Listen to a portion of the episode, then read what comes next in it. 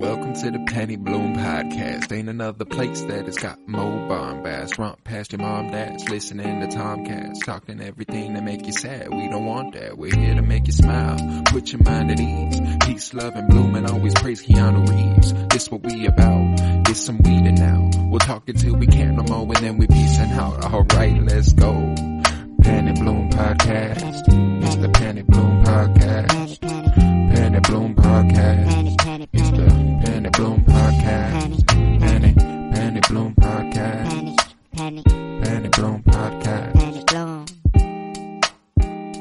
Kenobi! I see him in my mind's eye. Kenobi. Kenobi! Hello, everybody.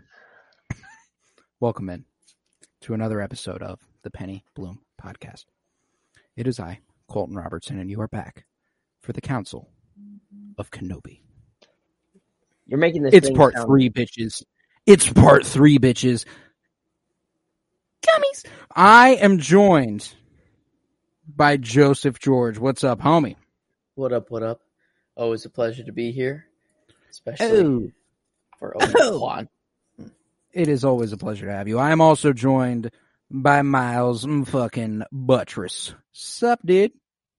happy to be back once again this week. Um, happy that you know we're just geniuses and we know more about the show we're watching than I think the people that wrote it. Honestly, uh, it's crazy that we got we the script ahead of time. mind.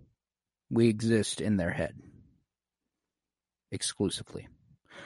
On the screen below me that I can see and you cannot, we are also joined by KBZ Kyler Barnett. What's up, homie?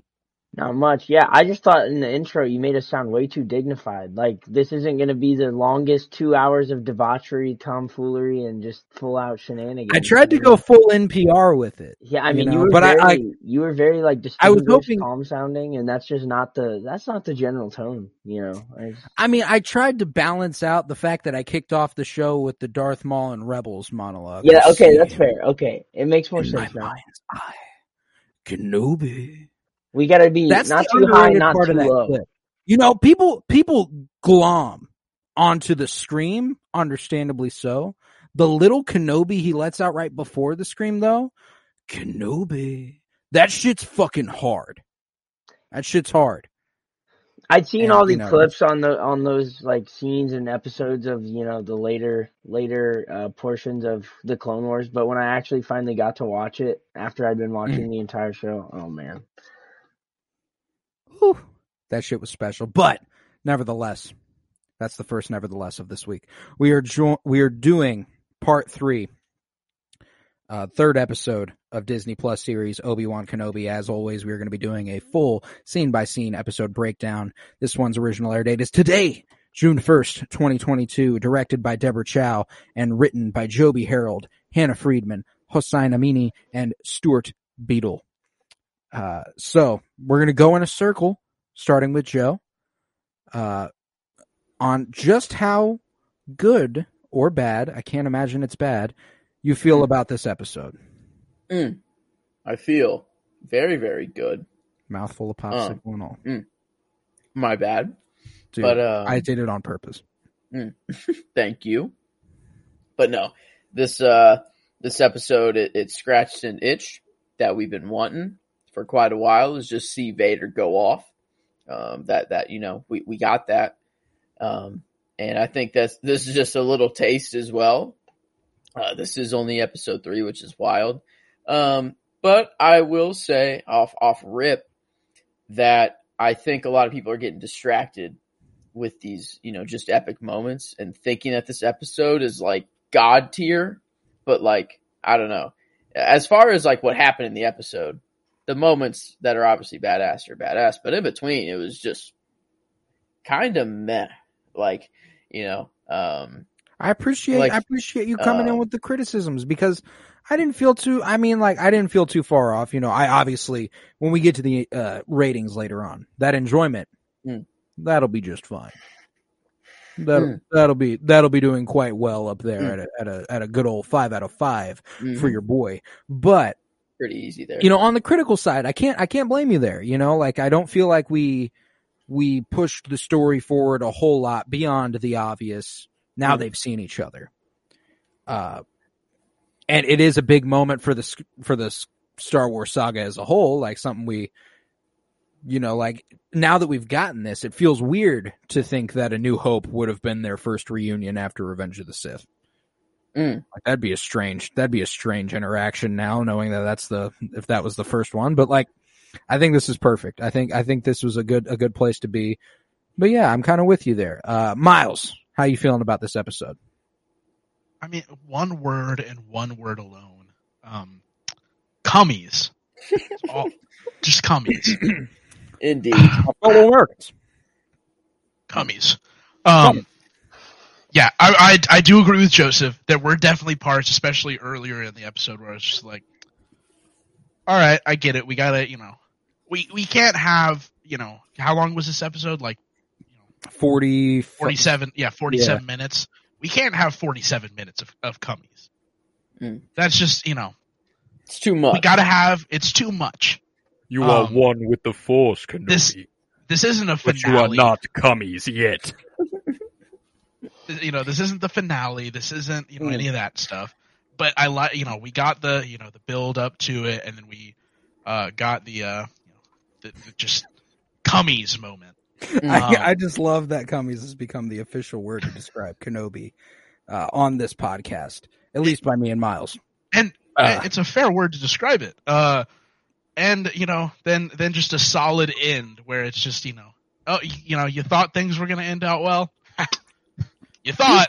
Sorry, uh, Kyler K Beasy, how you feeling? Uh, yeah, I feel like this was an episode. I I hate to just kind of pile on the same train as everybody else, but um, I like I said, I do think there were some areas that like it just kind of felt slow. But I also like that what those moments meant. Uh, I think it's important. Like as cool as the big moments were, there was a lot of lines of dialogue, and not even just between Mm. Vader and Kenobi, but I thought there was some lines between Leia and uh, Obi Wan, like on the truck.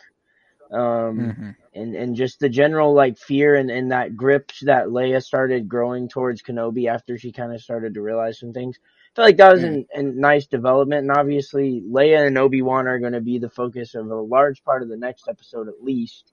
Um, just given where we left off, so I mean, I think that shouldn't be ignored in terms of the big moments about what that did for that story.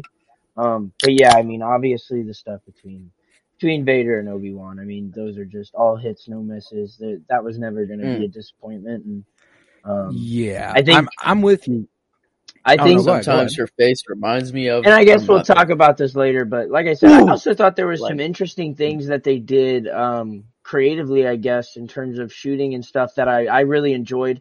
Um, I thought we can talk about it later, or if you want me to just mention it now, I can. It doesn't matter, but. Nah, man, give me a Um, general. in that Give me a Vader general. in that Vader and Kenobi fight when Kenobi first pulls out that lightsaber and he's getting real Mhm. he, you can tell he's real paranoid he's freaking out kind of um and you get that first person with the blur of the lightsaber and like how disorienting it is he's spinning every which way and that first person camera shake and He's the blur like I said I mean the way that that's distorting your eyesight and stuff like slasher it, it just feels like you're right. Like it, it felt like what it would feel like to be trying to run from Vader. And if Kenobi's that shaky and scared, I can't imagine what my little bitch ass was gonna do in that Yeah. moment. But Yeah, boys, it feels good that we're all right. You know that that we all pretty much predicted. you know, we are all right. here. Um, yeah, We're some We're- all right guys. we we're all right. You know, we're pretty all right. Like Queen But- said, we should be you guys, you guys guessed full suit Vader, and we got the full suit up process. Uh, so Oh. that was sick and in action. So Yeah, y'all. the suit up sequence is something I hadn't really. It happened early, and I kind of just I just watched it, so I I Yeah. just I watched thought the I up thought scene. Vader and wasn't coming Um, uh, for a But while. God, dude, the suit up scene, I haven't had a feeling like that during a suit up scene since, I mean, obviously Iron Man is the obvious answer, but I mean, that was like up at the top in terms of like anything like I've ever seen. Cause that, that looked so much better than the, the end of Revenge of the Sith, in my opinion. Mm. Oh, I'm with you. I'm with you. You know, like I- uh No, go ahead, Miles. Go ahead. Okay, I was just gonna say I just really enjoyed like w- with the suit up scene as well, but then also Kyler was talking about like the fear that Kenobi showed, Mm. like how just the instant as soon as Vader like lands and gets out of the ship that we don't see on screen. He gets out and Kenobi like they're about to go down the tunnel, and just immediately Keno- he just stops. Mm. And they're both just like little little Leia and and the lady that's helping. They both just look at him and be like, "Hey, come on, asshole, we're leaving." He's like, and he just he's "Oh, like, no, no, no, "Oh no no no!" Like it, it no. follows the theme of like rebels, and Yeah, then Mm. Tina Belcher from Bob's Burgers. It- "Oh." Well, it, it, it follows the theme from Rebels and Fallen Order, where just every time he shows up, everyone immediately is just like I terrified, and I love it. Yeah, Mm. the, Oh, the I feel cold, and then yeah, and then the the the Rebels where they're where Ezra is just immediately like, why, you know, what's that? What is this feeling? Like there, I think in Rebels, Yeah. one of them like literally exhales Breeze and you into the see their air, and it's it, yeah, it's visibly cold. and it's like, oh, oh, yeah. No, I'm And- I'm with you guys. It was um, and we'll we'll get some more we'll get some more of that in the scene by scene breakdown. The, I mean, frankly, for me, Lil Leia is the highlight of the series has been so far. Uh, Hmm. but let me tell you, in this episode, watching the helmet come down, and as it's coming down, you see what is very clearly the Anakin Skywalker we know in Mm. makeup.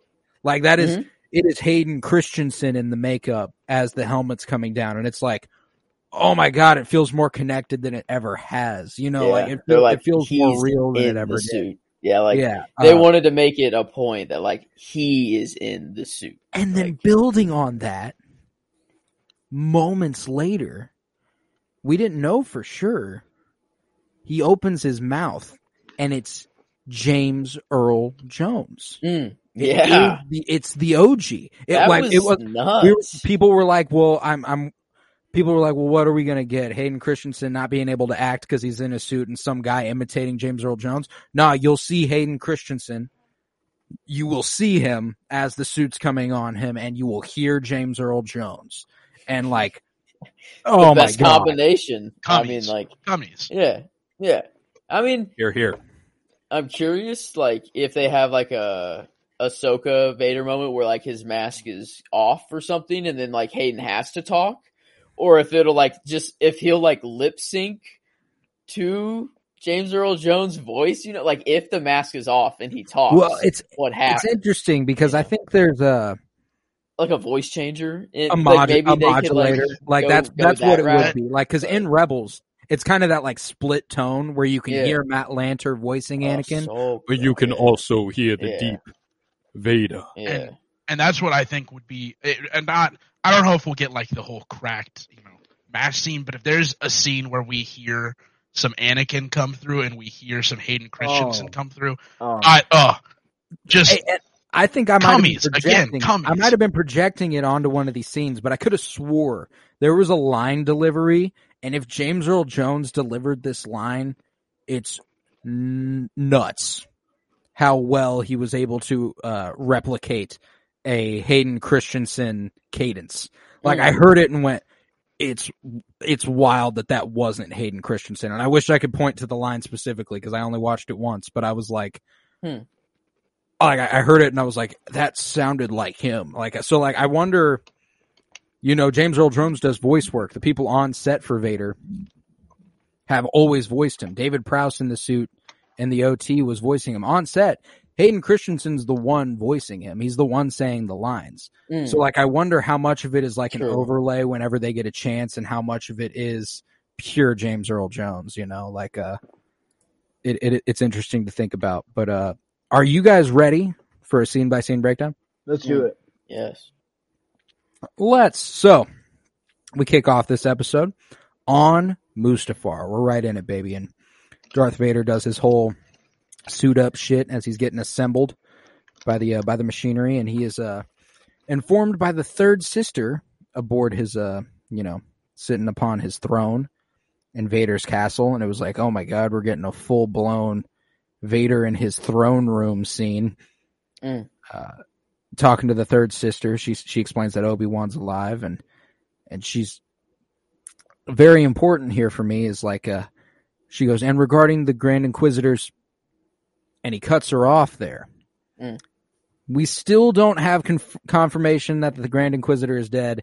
Therein, the Grand Inquisitor's not dead. None of these guys are going to be uh taking his place. It's just not happening. it, it kind of seems like they think he's not dead, but they think he's gonna die. Yeah, But it's also very clear that she passed it off as, yeah, Obi Wan attacked him before I could stop him. Like Mhm. he got a he got a quick stab in. Like the way the way that he's like, I don't blame. Like I can't remember exactly what he says, but it's like something along the lines of like, like. it- Well, he basically goes, "Don't like worry blames, about it." Yeah, don't literally worry about it. It's Obi Wan's fault. Well, he goes, And- "The Grand Inquisitor means nothing." Hmm. That's what Vader says. Yeah, and that His just most like it- it, important henchman, he goes, "They don't mean shit." nothing. Yeah, Uh, So like, is is that him indirectly saying that she also doesn't mean shit to him? Like, if the Grand Yes. Inquisitor, Yeah, this doesn't was mean my anything, thought. One like- would think, right? One would think that would be your reaction, not one of, "Oh, bet this is my chance. I'm gonna prove he doesn't mean myself." shit. some-" Let's go. I think she's gonna be like against Vader. Like, at least that's the vibe I got. Is she's gonna be like, oh wait, if the Grand Inquisitor means nothing, and that's what I want this whole time, why am I going for that in the first place? And like, I don't know. She if Hey, she was a Jedi hopefully before, she maybe she, eventually comes back. Obi Wan comes. Like, I mean, know, I think she- I think I don't know. the Uh, I think the way they're setting it up, I think it's Ooh. leading towards a she's gonna become good, like a redemption. a not not maybe not like a full redemption, but like a at least some form of redemption. Because Like, I feel like that's what they do a lot of time, where they have like a character that's just so bad. And They're then making so them so yeah, that no, it's because so that way it this. becomes even more powerful Well, whenever they get redeemed. they can thing. do this twist where it's like, oh, well, I'm so bad and I want it so selfishly that like, oh, the Grand Inquisitor's still alive and he's about to capture Kenobi or kill Kenobi. I'll kill the Grand Inquisitor, and then Kenobi escapes. But at least he didn't get to kill Kenobi. Like that kind Ooh, of twist. Like that, kinda like, that's the uh, exact shit. Like turns good i- Yeah. enough, enough, good enough. Yeah. Yeah. Yeah. Maybe it's it's kind of like Joker, Jedi Fallen Joker Order. killing another Batman villain so that they can't kill Batman. Yes. Like- yeah. like in Jedi Fallen Order, where that one Inquisitor was trained by uh, uh, who's the like the the lady on the ship with you, like for the whole Cere? Junda. Yeah, like it was trained by her, and like she, like you know, the whole when Vader came and, and struck her, you failed to be Inquisitor. Like Yeah. maybe it's kind of like a redemption. Dude, I like haven't that, finished like the a little- game, asshole. Fuck you. Spoiled. You've probably seen that scene, like regardless though. If you're a Star Also, Wars this fan, is- you've seen a clip. still of it, have like- everything muted.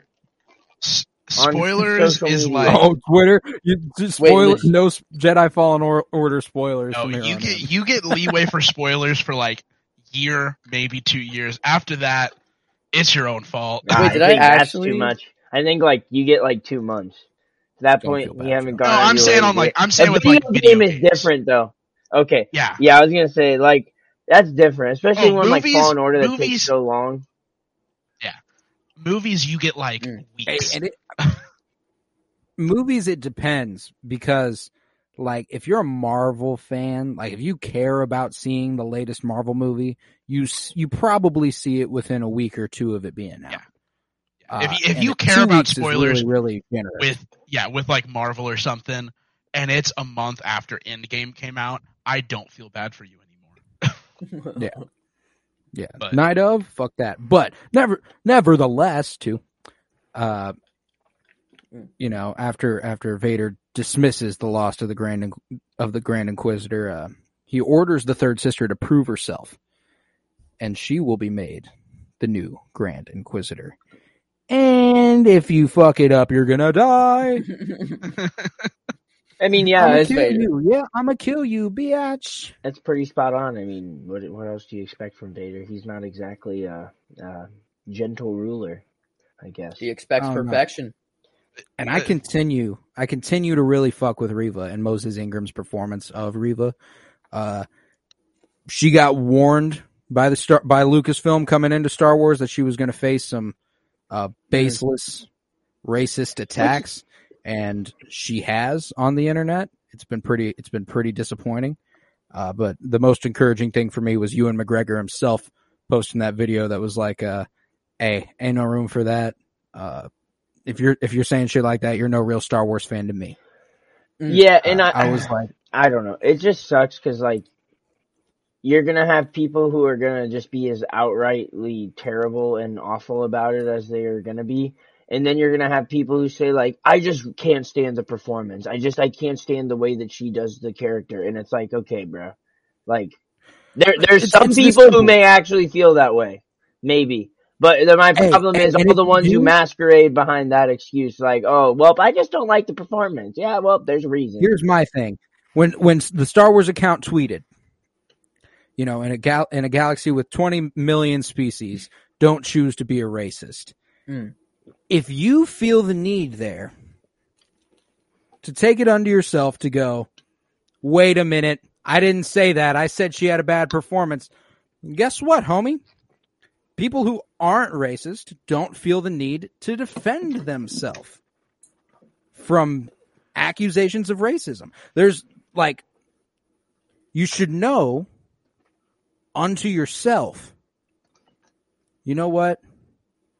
I didn't, I, I, I, I didn't, hmm. like, that's not at all what occurred to me. Therefore, this doesn't apply to me. Like, I, I have no beef with this. This is correct. If you feel the need to go, actually, you've already fucked up. Hmm. You've already fucked up. Yeah, I saw someone And say that if you get called a bigot by Ewan McGregor, then you got to really You're rethink right, yeah. your life. You got to like really take a step back, think about what you're doing, because Ewan McGregor just called you a bigot. Space Like, yeah, that'd be rough. Oh, I- I mean, like, can you imagine watching that video and going, "Fuck, he's talking to me"? Like, what? Mm. like, there are people out there who are like, "Oh, I've got to defend myself here," and it's well, like, and so the other thing that drives me nuts too is like these poor actors and actresses in, in some regards. I guess I shouldn't say poor, you know, they, they be living a pretty good life out there. But like in terms of this, I guess it's, it's insane that like these actors or actresses go out and do their performance and they obviously want to create their own character in, in their own eyes. They want to put their own, their own performance into it. They want to have its own personal flair, you know? Um, but obviously the director, producer, all of these creative entities are also responsible for kind of shaping and molding that performance and like ensuring that it stays within whatever boundaries they have set forth. And you know, some people we know that that's a pretty long leash and others there's not, but uh, it just blows my mind that like, if it was that bad, if the, if the general perception was that Reva is this overacted and over dramatized and just like angry, vengeful, just like non-working character, I think that that probably wouldn't have been allowed to, allowed to fly. Like you see it happen in some film or shows, yes, but not one that's in charge of by Star Wars and Disney. Like Also, if it was allowed to fly, probably not her fault. Probably what the character was written to be. It- Yeah, exactly. right. Like it's kind of like the whole thing This with is- like Andrew what you should Garfield and A- A- Andrew Garfield Well, and the Amazing Spider-Man, like that's I was the gonna say Andrew thing, Gar like- like that, or even fucking Hayden Christensen in the original, or like anyone Yeah, in the original prequel we've seen trilogy. it happen. of- yeah. It's not their fault that the characters to some people were bad. It was the writing's fault. mm, yeah, and And you know, I Also- I continue to really. En- oh, go ahead.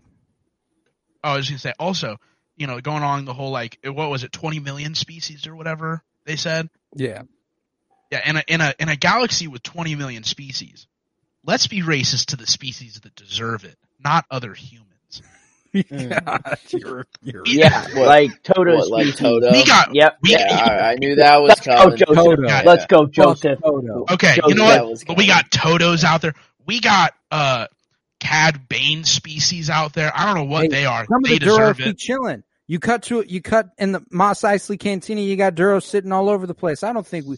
I don't think there's any one species in the Star Wars galaxy. I mean, like if Right, there's anyone, it's the tra- it's the Trandoshans. Sith. Sith aren't necessarily a. No, uh, like as a species, like the original Sith, they deserve racism. Oh, okay. I see. I see. The original. The original The Sith. OG Sith. The the original Sith. Okay. Okay. I You know what? get- I can. I think I can cross out. the line there. Um, you know, if you put it that way, maybe. Um, But uh Jesus. Next up, we got Obi Wan meditating in his cargo bay uh, of the shuttle that he and Leia had boarded to uh, to escape Daiyu, and he's reflecting on the fact that he has just learned, you know, Anakin's alive, and the shuttle lands on the planet Mapuzo, and uh, it is under the occupation of the Empire. And Obi Wan tells Leia, you know, all right, remember, we're farmers from Tall. You're Luma, and I'm uh, I can't remember. Like, doesn't matter. I'm Dad. Uh, I'm dad. I'm Dad.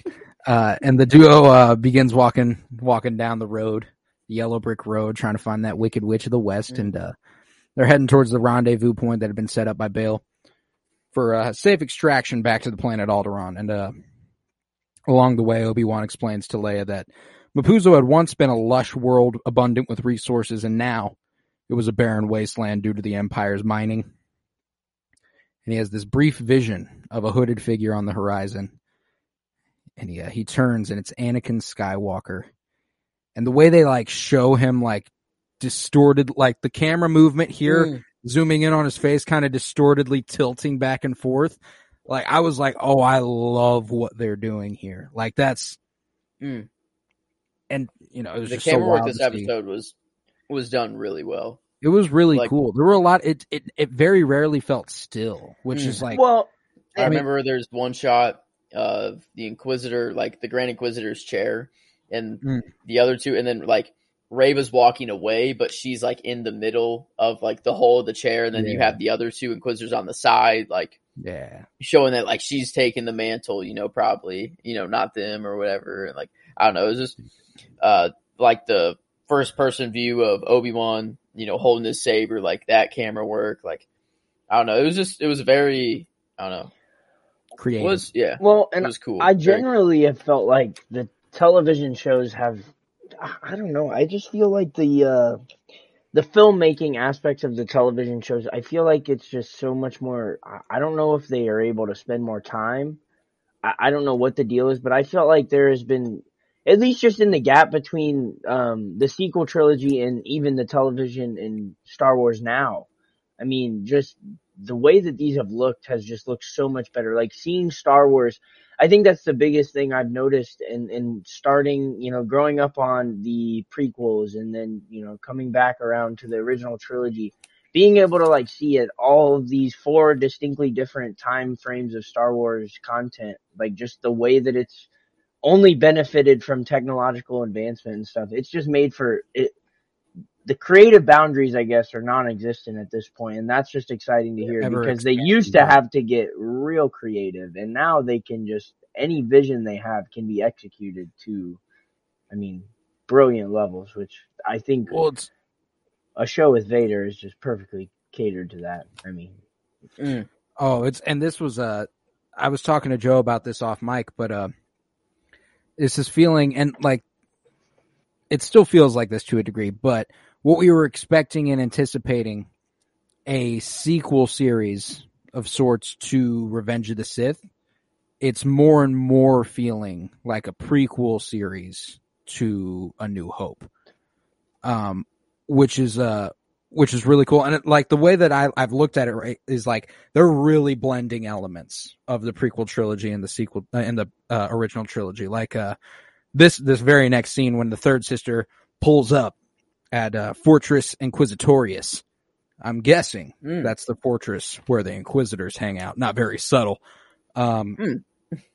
and but when she pulls up, she's walking down that massive hall, like we Hmm. can't see the top of the the room she's in and like that that very thing reminded me of like just the grandiose scale of the prequel trilogy but it's dark and it's dingy and it's worn down the way stuff looks in the original trilogy so it's just like it was it's just a really cool blending of elements Yeah. here but uh, T- tonally, we're kind of closer, I guess, to that uh, original trilogy ish. Like, I guess. Mm. Um, but uh there's something else I was gonna say. Oh, but like even details like I love that in like obviously this is Vader at like the youngest we've seen him, I guess if that makes sense to say. yeah um, for sure And I mean obviously we understood and knew how quick Anakin was at the end of, you know, when he was in Revenge of the Sith and stuff. And so I think that's the thing that I like more is like seeing how fearsome and like um I guess quick and agile this Vader is. Like it's completely different. Like obviously when we saw Vader in the original trilogy, he was a little slow just because, you know, like I said, the limitations of time and just things like that, you know. Um but now like they I mean this fight we'll get to later, but just like creatively the way that they Mm. were able to make Vader look so quick and like unlike anything I think we've Mm. ever seen in a fight between Michael Vader. Myers. It was just I mean, it was Uh, giving it- slasher vibes to the Um, max. yeah, I mean, I, I just, I loved everything about that part. And just like I said, the way that they not only just made it about the fight, but like, like I said, the details that they went into in, in all regards creatively was just makes it 10, 10 times better. I feel you. I feel you. That is not nice. Dang. Cere didn't like gonna the- remember that Cere didn't they like the. Cere didn't like the fighting between Obi Wan and Darth Vader. Cere- That was- is not nice. Sorry, Cere. You're right. But uh, the third sister uh, walks into this walks into the fortress uh, opposite the fifth, and I want to say seventh sister for some reason. Uh, Hmm. But she she walks in there, barks an order at them, and they're like, uh, "Who said that you're in charge?" And uh, she's like, "Vader." Vader, bitch. Yeah. Unless you want to follow your orders. Unless, And unless was you like- want, Yeah, like unless like- you want me to go tell Vader that you overruled his decision, then I mean, listen, that's you went, you. "All right, all right, all right, all right, yeah, okay." that cool, really, cool, that cool, really is the ultimate like go fuck yourself Trump card of like who told you know Yeah, who told you you could do that? Vader did, and it's like, all right, you know what? I'm not even gonna check Ah, well, you on yep, that yep, because do what she wants. because Uh, I don't even want to go talk to him about it because he t- he scares me. Well, I mean, like this is people want to talk about like, uh, oh, Lando betrayed them in The Empire Strikes Back. The the Inquisitors went, yeah, we got to listen to that guy. Bitch, I'd betray them in Empire Strikes Back. Right, right. But uh, nevertheless, she's like, all right, now now that we've got that cleared up, go ahead and send the pre- the probe droids out so we can pinpoint Obi Wan Kenobi, and uh, they go ahead and reluctantly agree. But uh, back on Mapuzo.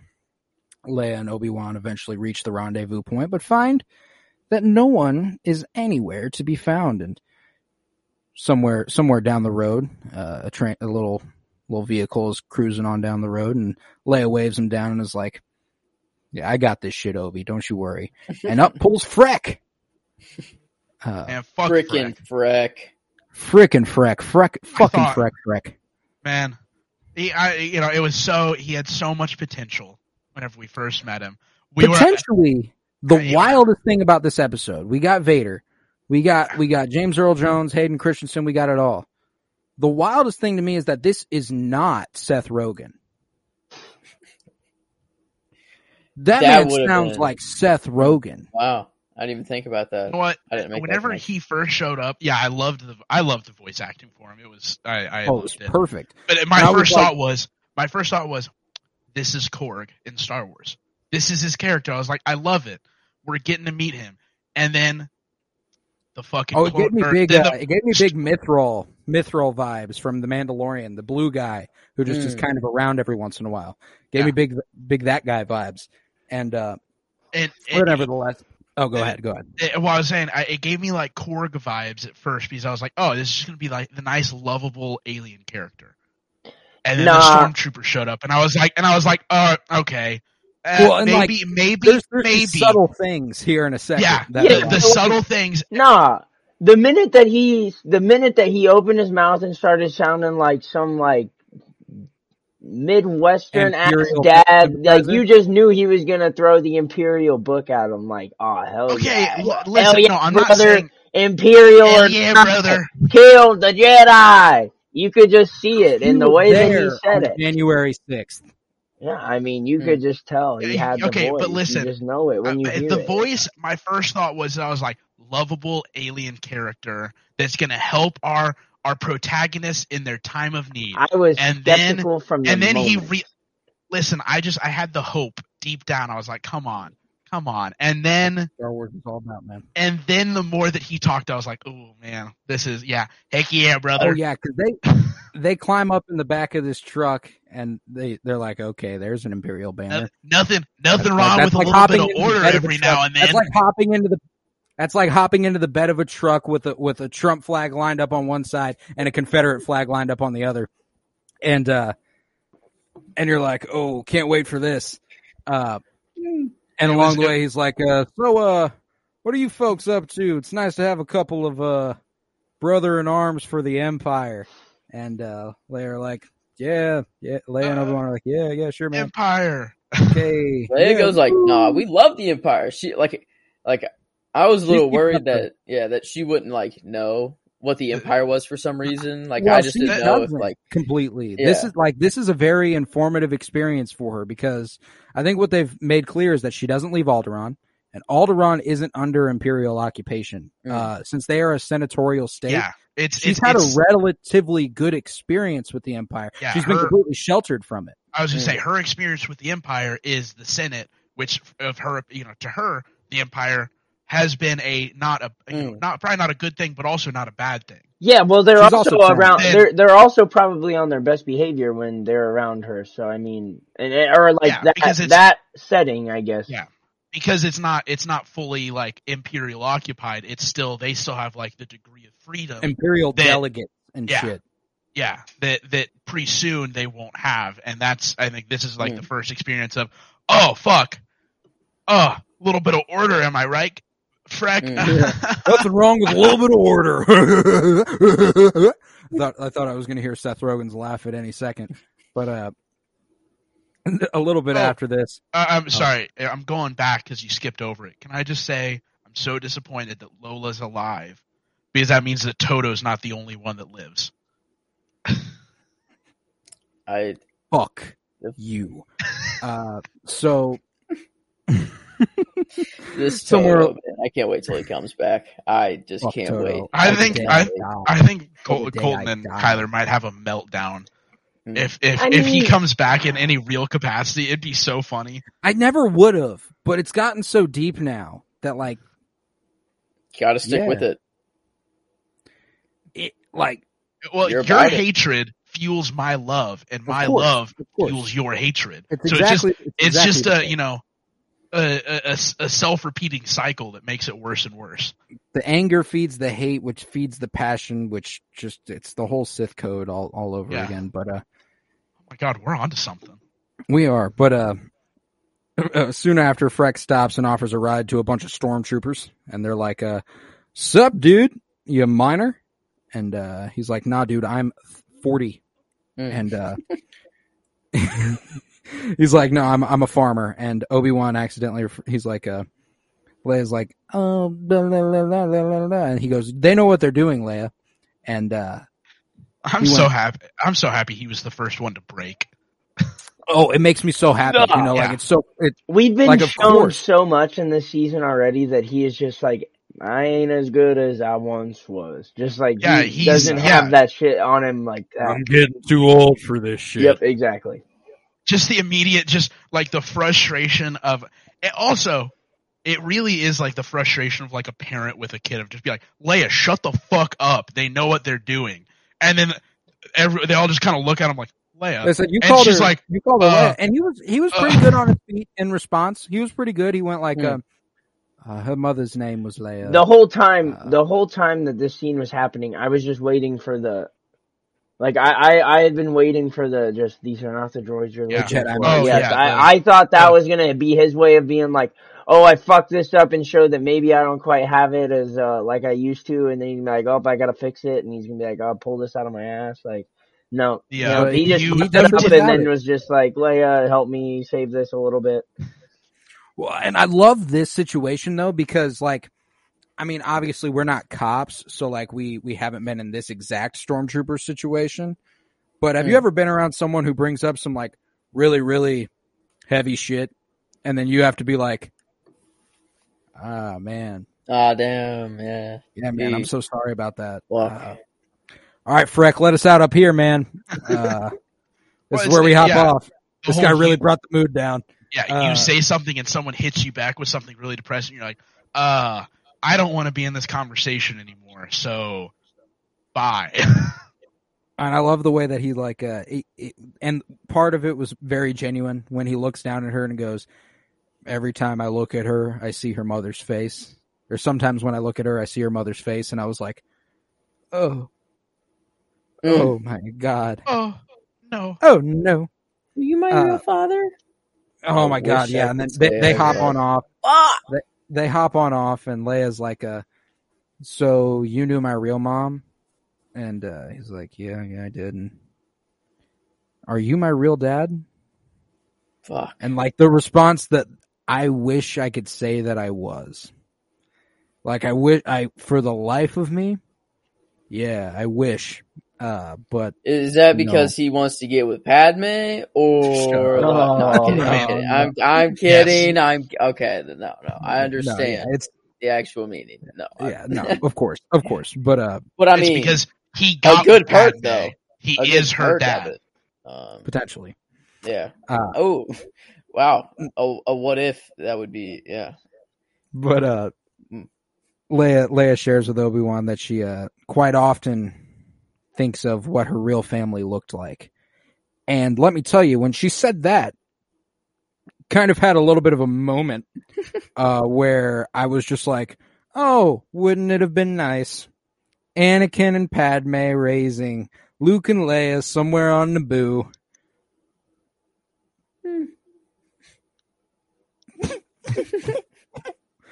uh but uh that Oh. shit, I was just like, God damn, that that hurts. That hurts to think about. But uh, and Obi Wan relays that he can relate, and he says he he vaguely remembers his parents, and he thinks he remembers a baby, potentially a younger brother. And uh, this, I texted in the group chat earlier that I have a theory, Mm. and this is where it begins. So, Obi Wan reveals he has a brother. He remembers having a brother. There is a very not important to the point where she's had a lot of screen time, but important in what she does. Uh, important character who does not have a name. I think I know who you're talking about. We know Rey's dad is a Palpatine. Now, what if Kenobi's brother has a daughter or son, and their child is Rey's mother, and therein she becomes a Kenobi and a Palpatine by blood? Like, what if Ben Kenobi is great uncle, great uncle Ben? So you're, you're And his brother So is you're saying Okay, Oh. it would be following family tradition of falling in love with family members. Exactly. Wait a minute. Is Obi Wan like old enough to be Rey's Like- grand grandpa, yeah. grandpa? Definitely grandfather. Well, yeah. That's and that's what I'm saying is that his Yeah, brother yeah. would be Rey's yeah, yeah. grandpa. Yeah, I wrote a whole essay on how I thought Obi Wan was Rey's father. Um, and that just just doesn't even work, just timeline wise. Like, uh, just yeah, that just uh, yeah. I just realized my whole. so you should have entire got an essay F, right? Well, Yeah, I just teacher think that that, know. that in conjunction with the Palpatine thing would tighten her ties to the Skywalkers Ooh. so heavily that See, Ooh. this the is reason it calls to her is of how close her family lineage is to that family lineage and like she does have a lot of Kenobi tendencies, like the Jedi mind trick. You know, she she do she do that. You know, we've only seen She do Qui Gon, Obi Wan, and Rey do that. That's it. Um, So yeah, I mean it's and like I said, I text in the group chat. It's Hmm. not it's not a consequential theory. It's not like it changes anything we know. It just adds something to a story that otherwise is fine. Like Hmm. it's like it's just just adds another layer of connectivity to the all in the family of Star Wars. Um but I thought that I I thought of that and I was like I think I like I think Hmm. I like that. I think I like that. wow. So your prediction is that Obi Wan is great Uncle Ben to Rey. Yeah. Wow. Okay. That, Brother that's of grandpa, brother of Grandpa. Yes, brother. great uncle. brother. I think that's right. I think I think the Yeah, brother of yeah. grandpa is Brother great of grandpa I think- is Yeah. Great uncle. Okay, thank you, thank you. But uh, yeah, so that's the theory. It's not very consequential. Doesn't change anything in this series. Doesn't change anything in the sequel trilogy. Just kind of a thing. Hmm. Uh, that I think would be a cool little.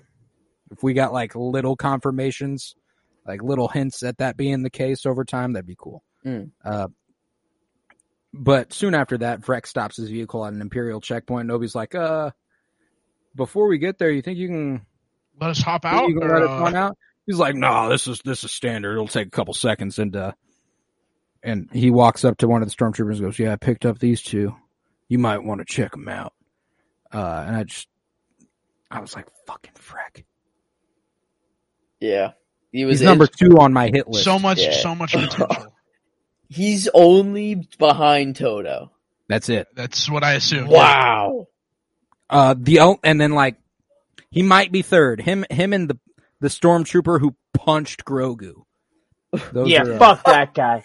Uh, That I dude see does deserve to die. on the Yeah. streets. They all do Honestly, Uh, there's Toto- a decent chance he's already the dead. most. Hopefully. The stormtrooper, Yeah, I think he is. I think he is. But I, I would necromance his ass back to life just, just to kill to him again. murder him again. That's fair. That's Uh, fair. Yeah, that's very. I mean, multiple times even. I think he. P- Yeah. Potentially, if I have the power to necromance him once, I mean, I did it again and did it again and did it again. Uh, but the stormtrooper calls onto a uh, a probe droid, and it comes it comes on over. They order Obi Wan out of the vehicle, and he uh he stands, his head down. Probe droid's trying to get a look at him. They're like, "Get your head up." He uh, he lifts his head up and is like, "All right, got a blast." uh, he goes he goes ahead and blasts this this probe droid straight up, and uh, a little too late, man. Could have done that a second earlier. Mm. Um, Yeah. planned on shooting it anyway. Uh, now it's scanned your face. Hmm. Uh, and uh, He's rusty. He's rusty. Give he's a little rusty, yeah, hey, but not rusty enough to not quickly destroy all these stormtroopers Fair. around him. Fair. Uh, and one of them gets cut in half. Yeah, Oh, this such show, a love this it. show has Oh. gone like in random moments, just very like I think Mine- that was yeah was just to prepare. Just Yeah. a little like little you know like hey It was like maybe Oh, expect people just to die. You know like Yeah, just they- get used to it. It wasn't even like a oh he got hit with the blaster bolt and oh you know he fell down who he's probably dead but at least it was a quick death. This was oh he got shot by a blaster bolt, fell off of his little perch, screamed and then just right in the middle. wow. But uh, yeah, man, that was that was some shit. And uh, he goes on through the checkpoint after it is shut down by him blasting that shit, and a small squad of stormtroopers along with an imperial officer arrives. Uh, and unbeknownst to the troopers, the officer Tala Durith was actually Bail's contact, and Tala proceeds to kill the troopers and help an Obi Wan and Leia escape. And I was like, yeah, there's just I love there's her. just something I beautiful about seeing someone in an imperial officer uniform be uh traitorous against the empire. Yeah, like a little a good a word. little bit of rebellion to and like I wonder, like I'm curious like she came over with them in an Imperial shuttle. So the long game, they, they she's been playing it on the inside for a minute now. That's what that? Yeah, tells she's an Imperial officer, which is hmm. like at least as far as I can tell, she might have like boosted boosted the uniform off somebody, but like I don't get that vibe. No, I think no. she's she says shit. she says later on she's like no I joined the empire thinking I was doing good and then realized too late Oh, I, did, I yeah, she says whenever she's talking to Obi Wan, and she says like, "I realized too late what they were actually doing," and by that point, I you know I you, once I feel like once you're an imperial imperial officer, you can't just be like, a, "Ah, you know what, guys, I think I'm just gonna I wanna I'm just gonna quit. I'm gonna retire see- early." I'll put in my two weeks. Um, Yeah, it's They not said, really "Whoa." something you can do. So yeah, she's like, "Yeah," so I just They I said, decided to to do what good I could. They said, "Ma'am, you fuck with the mob and you've got ties. We can't have that." uh, Know what we're doing on the inside. yeah, but uh, You Tala are bring- one of us now. Oh, no, Tala but- brings Obi Wan and Leia to a settlement nearby, and uh, she's like, "We need to lay low for a few hours until one of the pilots can take them off world." And they seek shelter in Tala's workshop, where she reveals that she secretly works to help Jedi and other Force sensitives uh, to escape, to hide, and like this room that is seemingly like a little little truck stop for a bunch of Jedi who have who have come on through before, which I absolutely love. Get a little allusion to Quinlan Vos, Mm. uh, which if you're a if you're a Clone Wars fan, you absolutely fucking love to hear that. Uh, it was just like he's always had that ability to hunt and track. Like that was his heightened sensibility through the Force a little bit, and uh, to know he's utilizing it to track Jedi to hide them, like that's that's really cool. And another confirmed survivor of Order sixty six. Yeah, and I felt like when she said it, you know, we get the mention of uh Quinlan Vos and stuff, but I felt like there there was more. And I'd be curious to see if that's something that's ever relevant again in the show. Um Right, like how many have just how many have been through? Yeah, and even if it's not like necessarily seeing those, but just like you said, like you com- you said another person confirmed to survive Order sixty six. I think that's a super interesting area of this universe that we don't have a ton of knowledge in. I mean, we know of Cal Kestis has made it through. Um, you know, you have your bits and pieces here and there from some various formats of, you know, I guess, uh, I think it's really cool because you know there are people who say like the more survivors there are, the lesser it it makes Luke important. But there are like a hundred thousand Jedi, I think. They killed ninety nine percent, hmm. Basically still leaves over a hundred. Yeah, and what I like is that like I think you can see a lot of different examples of how that may look to a Jedi. Like Obi-Wan acting and saying that like he's basically denounced all of his ways, like bury that thing in the ground, all of this. Um, you know, obviously he's not as tied to that philosophy as he is. He's just a little, you know, depressed boy right now. He's a little sad, but um, you know, there are definitely boy. probably Jedi out there that have completely denounced the way and are just have integrated themselves into society as normal non-Jedi people who just Like cut themselves off from Yeah, the force and- and, shit. and- like uh, I'm sure yeah. that you Take know obviously that number is like like I just think that theory is a little ridiculous because it's not going to be every single Jedi is going to be like oh I'm going to keep doing Jedi shit like there isn't a Right. ton of examples of that and and even if they do, most of them are just going to be doing Jedi shit on the down low, and it's not like you know, it's it's not not going like to they're be going to be starting up a whole anything. new, yeah, a whole new fucking Jedi yeah order. I see I Because see if they what you're do, they're going to yes. get they're going to get cut down pretty quick. Yeah, Mm. yeah, I'm with you guys. But uh, soon hereafter, Tala also reveals that she uh, also believed in the Empire once upon a time, but grew disillusioned with the regime uh, when it became very totalitarian, which I think we're kind of witnessing in the Bad Batch. Uh, the the ramp up to totalitarianism. You know, like we see like the first Mm. steps where they had everybody get their chain codes and stuff, and then but the end of that show, the first season anyway, the destruction of Kamino, is seemingly the first time they exude their power like that. Mm. Uh, as far as destroying planets on cities, uh, pl- or cities on planets. Uh, like that's that's some pretty totalitarian shit right there.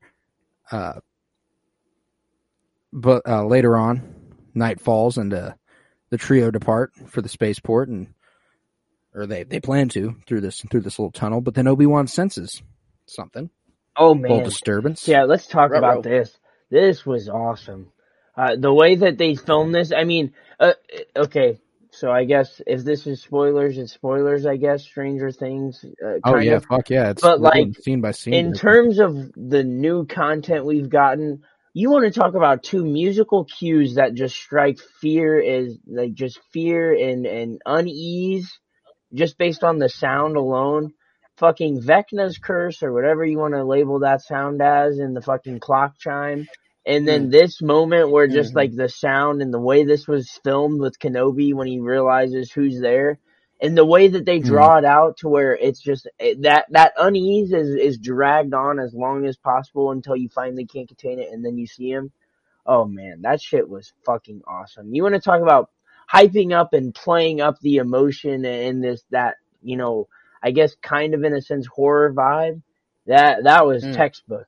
That Oh, yeah, shit I think he- amazing. they're one hundred percent going for something in the horror vein. I, I it's obviously not full blown horror, but it's uh, But- they're going with a like uh, I- a, a slasher yeah, type. and I think like, it's to reflect no matter the- what you the- do, you won't escape yeah, this. I think they want to, I guess, emphasize that at this point in time, this is what Vader was like, and you haven't seen him this way, and he was vengeful as as There's a rife with anger and fucking violence as he possibly ever was.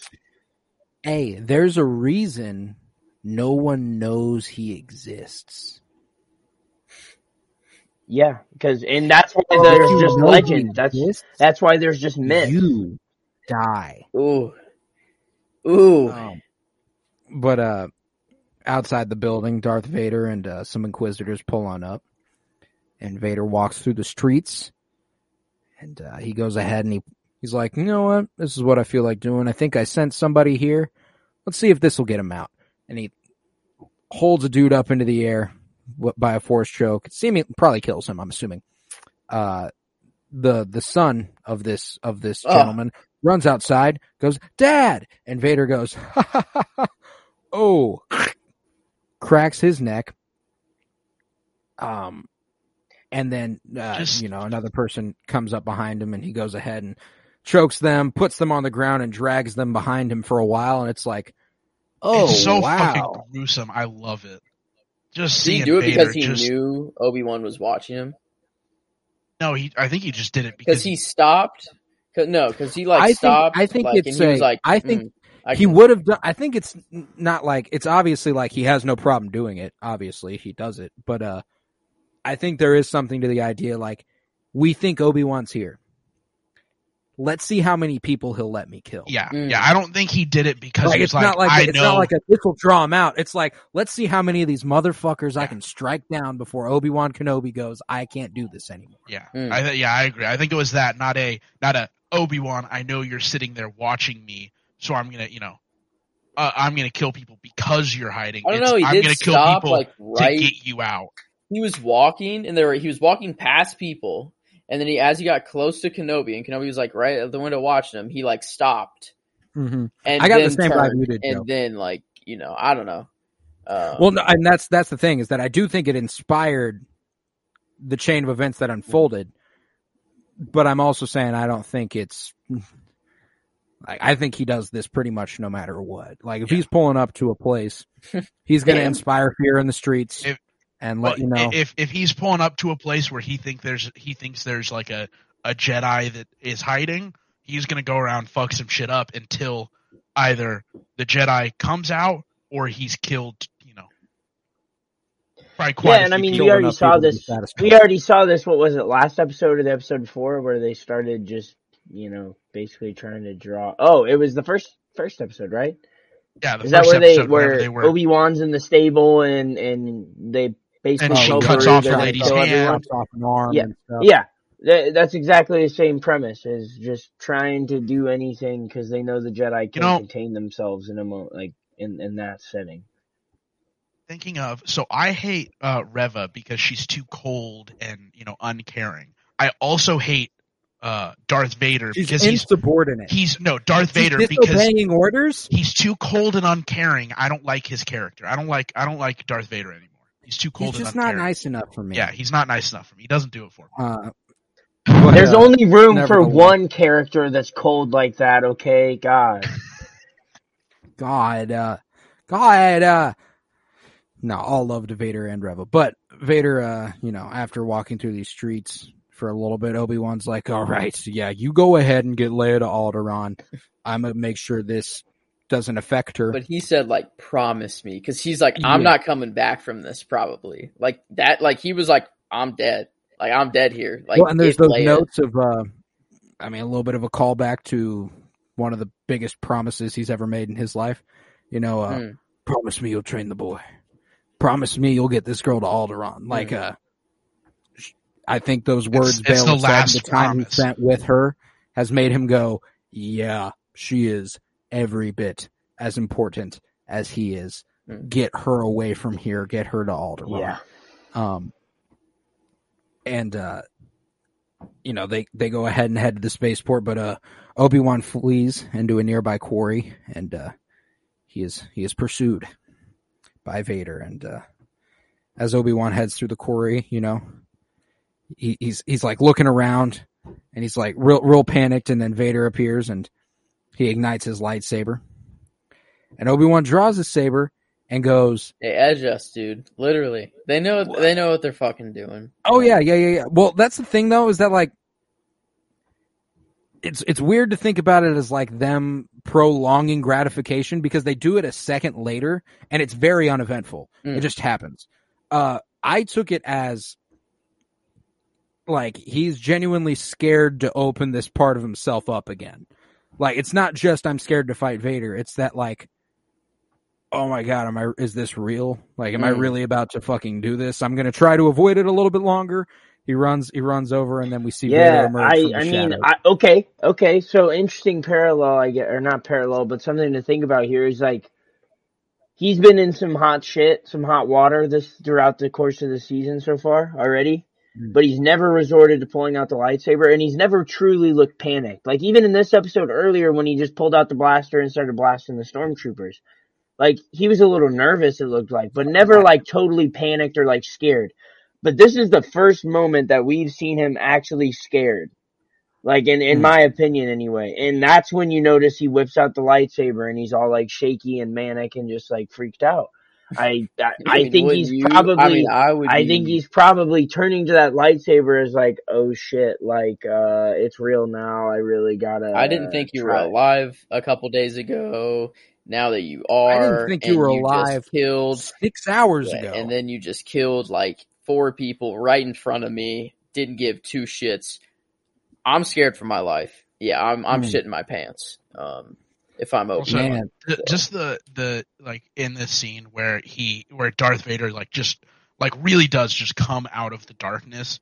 Like you Oh, yeah, just see like the complete was darkness, point and then you just see you see the the the chest plate, the little you know mm-hmm. computer panel There on his chest, like it just get illuminated. so and I was like, oh yes, it made me so upset because there was a moment where it went really quiet. Like the sound went really quiet. It's total darkness except for the blue and, and it's a faint, like it's not super bright. Like they definitely dimmed it down and it's just Obi-Wan's face barely lit up and he's like heavy breathing. You can kind of see him like, you know, catching his breath. And it was so dark behind him and there was a perfect frame, like rule of thirds, like a perfect frame where Vader could have been. And I was just waiting I- for the slow ignite lightsaber and I was like, come on, do it, do it. And then it did it. And then I think like two seconds later, it like changed the total angle and then Vader showed up and I was like, God damn it, that would have been perfect. But I, I do something I agree. I was I was disappointed too, but I was like, but I also was like, they're not going like full horror movie with this, like a hundred percent, because that would have been the horror movie where it's just like the killer is behind you with a knife type thing. I'm yeah, I guess you're right, scene. but kind of want it though, because we've never oh, seen Oh, it. I like- wanted it. We've never seen it in space, man. But uh, upon upon seeing Vader here, Obi Wan goes ahead and draws his saber this time, and he asks, "What have you become?" I am what you made me. damn. I was like, "Oh man, he really holds a grudge against this guy for this, huh?" Like and like for why? For what though? Like it's just like your legs, your other arm. you turned I mean, her against basically- me, Basically, all functionality of his body. Um, Padme. your your outside your your child your yeah your child your wife like And like what do you even have to hold a grudge for man I just, I, and maybe it's James Earl Jones that's doing it and making this dialogue just really hit ten times different for me because this is the first time we've heard him since you know the original trilogy, really, I guess.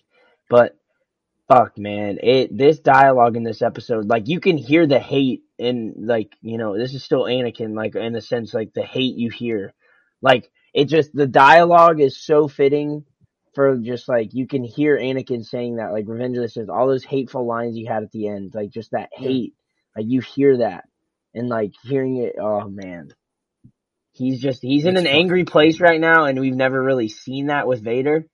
Like he's kind of been stoic and just like going about his business, but like this is just coming from a place of pure hate, and like this is I think is. Yeah, he's rageful. I think this is as Sith as we've probably seen him, and this is probably the fiercest. Oh yeah, I mean, like we we've never. I mean, we obviously saw him in Rogue One but even then, he's an agent of the Empire cutting down rebels. It's a war. That's who he's probably going to be killing. Uh, Mm. we don't really see him casually kill a lot of people in the original trilogy. Uh, I mean, at the end of Revenge of the Sith, we obviously watch him slaughter children, but uh, Yeah, that one was pretty bad. but Uh, Vader in full suit, Vader in full Uh, suit. We haven't seen this Vader. We, we go- see him slaughter children twice. Once just children, once women and children. Oh, the, the Tusken Raiders. Mm, Yes, yes. True. Yeah. It was still Anakin then, though. Still Anakin then, though. Uh, but uh, nevertheless, Mm. Obi Wan tries to go ahead and run a little bit more, just like a little bit further away, and we cut over to Leia convincing Tala to return and help Obi Wan. You know, she need he needs your help. Go back, and I like I am fully capable of getting there on my own. And you know, frankly, this is the right move. At least now Tala's alive and she was able to save Obi Wan Kenobi. She was going to get killed by the third sister, and Leia was going to get taken anyway. So, all in all, I consider this a dub. Uh, Hmm. And she goes ahead and agrees and heads back to Obi Wan, and we we we see that him continue to traverse, uh, now being hunted by Vader, and suddenly he emerges from the darkness and swings his lightsaber at Obi Wan, and uh, he ref- he deflects the blade with his own, and man, this duel, it's very Empire Strikes Back. You know. Obi Wan is very clearly not his full self. Vader is very clearly taunting him. Uh, he's got the one arm going, just One hit. Yeah. At Just- ease. Dude's oh, at so ease easy for this right man. now. And the way that light reflected off my man's Oh, Vader, and uh, I loved that the, the, the way when those blades would interact with each other, like, I, I just, the new technology, I can't keep saying it, but I'm gonna. The, I- nice, the nice sweet purple. Yeah, from and- the, and- from the I mean, even the difference colliding. between and Kylo Ren had one of the most unique lightsabers, obviously we've ever seen, and the way that those blades looked was obviously such a change and, and just so drastically like more, I guess, beautiful or masterful in in the way that it appeared and interacted with other blades. But like, it it has felt like it's jumped ahead even between now then and now. I mean, I I don't know if it's just me just like I said, maybe it's just me being favorite I guess a homer for you know prequel trilogy. This is my Kenobi, my Anakin, essentially, you know. But I, it looks so fucking good, man. I just I couldn't get over. I that. think the visuals involving lightsabers do look good. There was still something about this choreography for me, and like I don't have beef. I thought it was a well executed duel and everything. And it's almost certainly intentional because Obi Wan's rusty. It's not smooth. It doesn't look it. do- It doesn't look clean. Uh, that is still kind of weird about this particular uh, lightsaber battle. But I even I even think it it comes through like with uh, Ahsoka sabers and uh, uh, the dark saber and and the Mandalorian and stuff. Like there, I feel like there is a difference that we can visibly tell between the movie sabers and the TV sabers. There's some there's something different about what's going on there. Uh, but even so, I really, really, it feels much more real. Like, uh, Mm. I, I feel like those blades are there. I feel like they're hitting off of each other, Uh, and I'm and- used to it and- being like and really CGI blades, it's completely weightless. You can't tell that they're making contact. And, and that okay, that's what I'll say. You could feel the weight of every blow that Vader took because he was swinging hard, and like Obi Wan Mm-hmm. is just in defense mode, just trying to, you know, I guess what is it, per, parry, Block. parry, parry, parry, Perry. yeah, par- parry. parry every strike, and like it, you can tell, you can tell like when he takes that blow, like you see the impact, you feel it, and like you can see it when the colors, you know, it pops right then in that moment, and like all of that, I just felt like looked great. It's Um, gorgeous. I, basically what this fight has led me to believe is that we are just one Obi-Wan Kenobi lightsaber Rocky montage away from him becoming another, he's, he's gonna get back on his bullshit. Um, that, that's Yep. just, As I called it, block and the- we're getting we're getting a training montage.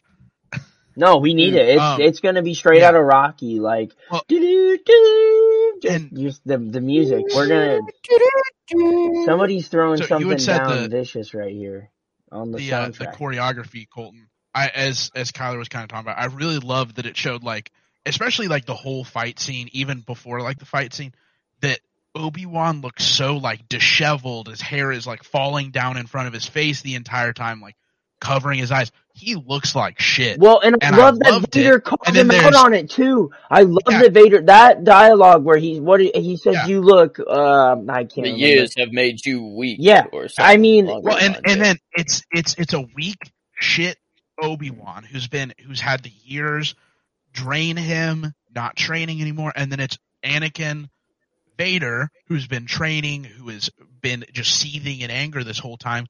Who at this point he knows that he's better than Obi Wan, and I love it because it just shows him the whole like just using one hand the entire time, not even hmm. attempting to use the other hand. Well, to, okay. to fight it all, and then just sitting there, just Obi Wan's in defense mode, and then he's just sitting there, just wailing on him like he's wailing on him with a fucking baseball bat. Because he's like, "I'm just gonna sit here and wail on you until you let your guard down, and then I'm gonna, you know, go in for a real attack." And so what I love about it too is is just kind of thinking, I guess, in terms of a broader scale.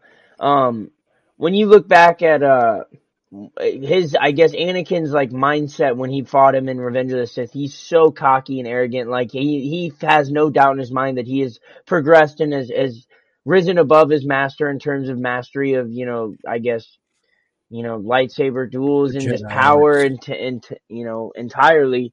Um, I love that he's even more cocky in this fight, and it arguably shows in the actual performance too that Obi Wan is clearly actually now fallen below, and I think that's setting At something a up. very large Yeah, and I think it's setting it up for just a great, great fight later in this show. I think the the the climactic, what I'm gonna, or I guess presume to be the climactic fight between those two.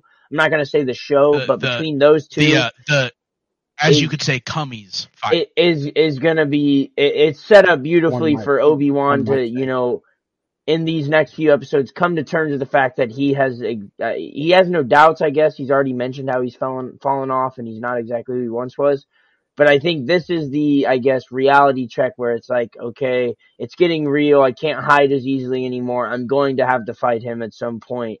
I need to prepare. Like uh, I guess essentially he knows that's what this is building it to. He knows the relentlessness of Anakin and Darth Vader.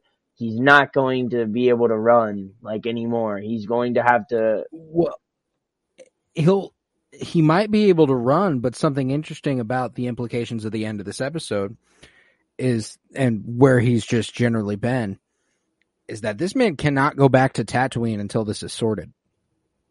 Yeah, he can't lead Vader right to him, like right to Luke. No, He cannot go back to Tatooine Can't until go this there. is done. Can't. Well, Yeah, like And Uh, not only can he not go back to Tatooine until this is done, he also now will probably have to go into um, either Vader's palace or the Inquisitor's palace and actually go on the attack, which is not, you know, That yeah. not a very Obi Obi Wan thing to do. Well, unless it's General brings the Grievous, in which he will them? just drop into that bitch no plan and say, "Hello." Well, they have, they have, uh, you know, they have Leia now.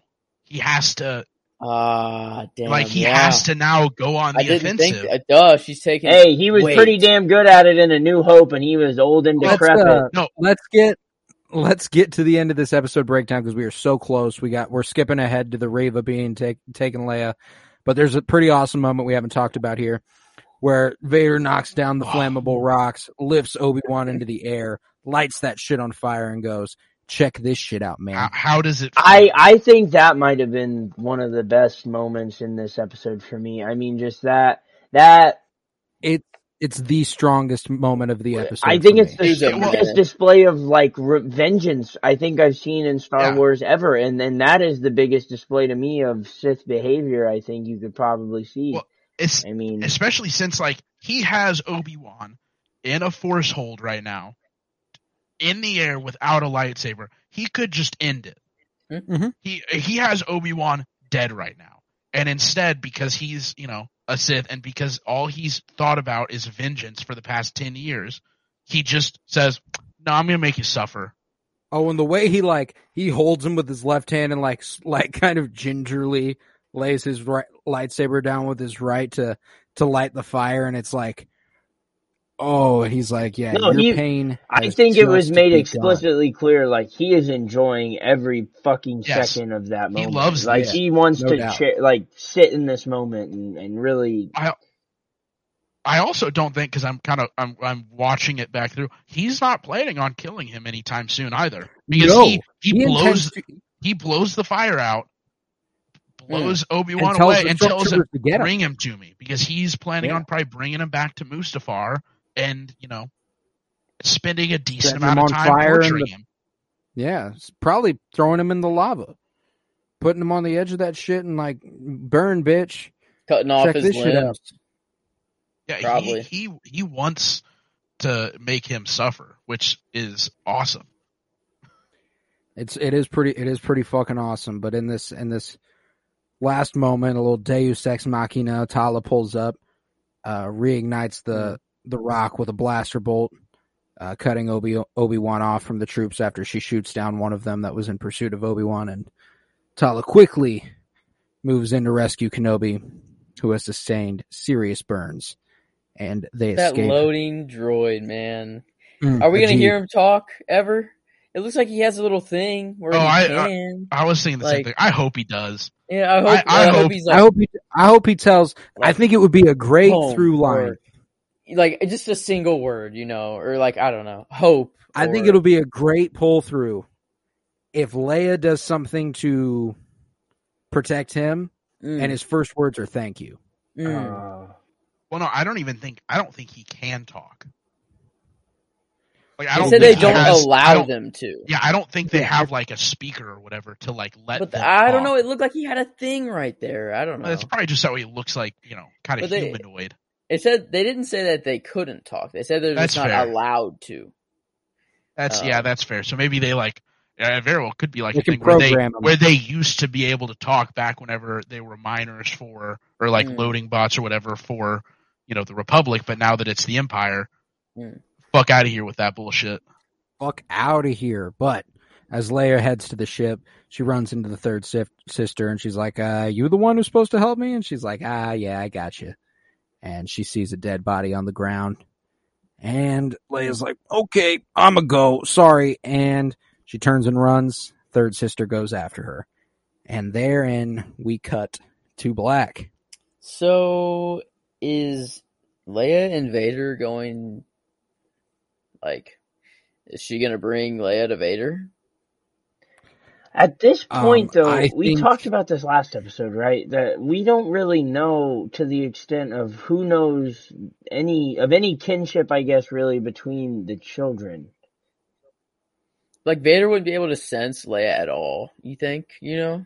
I mean, like he doesn't in episode four, and that's Yeah.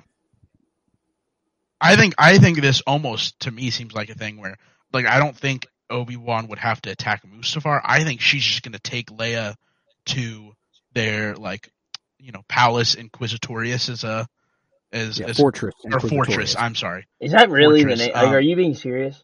Yeah, that's a real. oh wait, thing. that's actually the name. Sounds like a Harry Yeah, Potter Fortress- spell. Hate Fortress Inquisitorius. Yeah. that. I hate that. Uh, but I feel like that it's, it seems like the thing where she would just be like, "Hey, I'm taking you back here," is gonna leave Obi Wan like a clue to be like a, yeah, Leia's with me. So Obi Wan has to actually like attack them, and then she can just sit there and wait, capture Obi Wan, and deliver him directly to Vader. Mm. and that would postpone him and Vader meeting again in, for at least another couple episodes. Yeah. Um, I just think and that's that's what you I bring up a anticipate. great point, Miles. I just think that given what we've seen from Reva so far, she is so intent on doing this on her own and having it be on her shoulders. Like I did this, you need to give me power now and what I want, and and this and that. Um, I think that's going to get leveraged in some form thematically, you know, and where the story goes because it just it has to. I mean, she's been it's been written this way. Um, Yeah, I don't, just I, don't, I don't even think The she way. wants. I don't The even think she wants Vader to help her capture Obi Wan. about that. I think ideally she wants to capture Obi Wan entirely on her own. So that way she can say, I captured him, you didn't do shit, give me power. Well, and I think just knowing that he's probably, at least from many people's perception, I guess in in like the Empire and stuff, Obi Wan and and we kind of got a line about this last episode too. Um, but Obi Wan's arguably the strongest Jedi remaining, at least to mo- many people's knowledge. Obviously, Yoda's still out there, but many would be more fearsome Yeah, of Kenobi than a- any other Jedi, just given his age and and the way that he will Yeah, be able to outlast, uh, you know, given with age, if he can stay out of the limelight. Um, Prediction. that- Episode, episode having that badge as like I'm comes back. I, I, having that badge for Reva is like I'm the Inquisitor who brought in Kenobi. Like you wouldn't go Yeah. say that if you brought in like and and this is no disrespect on any of these Jedi, but like if it was Aayla Secura or Quinlan- that, like that's not the Quinlan- Quinlan same status, you know what I mean? Like you want to bring in the big gun and impress, you know. Yeah. Well, yeah, because- Obi Wan Kenobi and Anakin Skywalker were legends in the Republic. Well, also you, know, got to like, think about are- it. Right now, there are two masters left. Yoda, who is a ball of dust on a jungle planet, Until we see Mace and Windu Obi this and. Obi Wan. Yeah, until we see Mace Windu in the final episode, that is our prediction for this episode.